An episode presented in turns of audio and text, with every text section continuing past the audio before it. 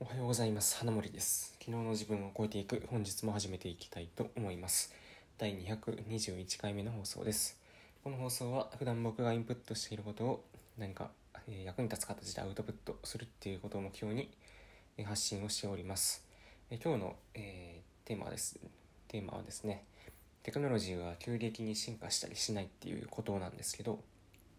えーまあ、これはですねえーのえっとのなんなんなんていうんですかねその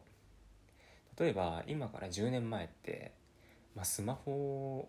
が、まあ、ようやく出てきたというかようやく全盛になってきたって感じでまあこの10年で大きく進んだなっていうふうに多分10年単位で考えると結構ねその急激に進んだなっていうふうに感じるかもしれないんですけどでもよくよくねあの考えてみるとそのスマホが出て出てくる前にも多分そのスマホが出るような兆候というかそういう技術の片鱗のようなものがあったと思うんですよね。例えば、うんと、ガラケーの状態でまず画面がカラーになってで次に多分若干ねその画面が触れるようになるとか、うん、そういうふうに徐々に徐々にそのスマホのスマホが作れる要素っていうものはあの出てきていたんだと思います。で今もうんとまあ今あそうですね、まあ、今後かな？今後何か大きな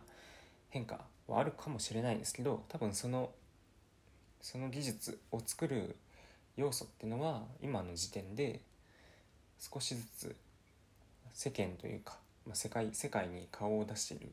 と思いますね。なので、まあ、10年単位20年とかの単位で見ると、まあ、技術がねあ急激に進化したなっていうふうに感じるかもしれないんですけど1年単位とかで見ると結構そのねその大きな技術の元となるような要素技術がちょこちょこ出てて